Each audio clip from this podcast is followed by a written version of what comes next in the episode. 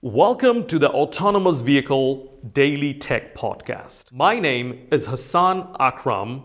I am the host of the Autonomous Vehicle Safety and Security Podcast. This is my second podcast, and in this podcast, we will be broadcasting focused discussion on technical subject matter. Enjoy the podcast, and thank you so much for listening.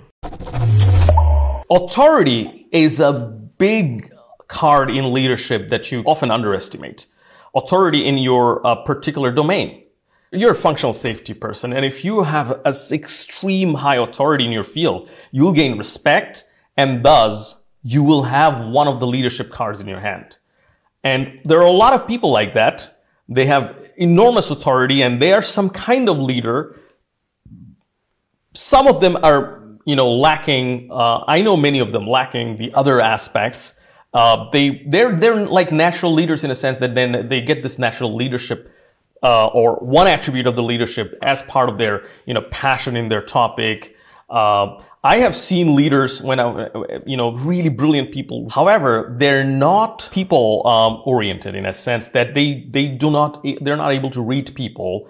They're they have a usually big ego, and that's the biggest problem. Ego is your enemy in in leadership ego is really your enemy because when you when it comes to you know other people making others feel good about themselves what is standing between that and you is your ego. Because often we we want to feed our ego. We do things to feed our ego right?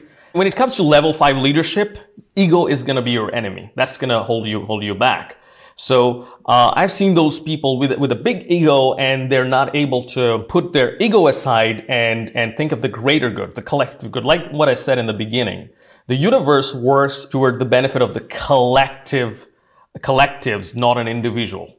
And if the moment your ego comes in, you're actually thinking about an individual, which is yourself in this case, and this is where uh, you're working against the universe.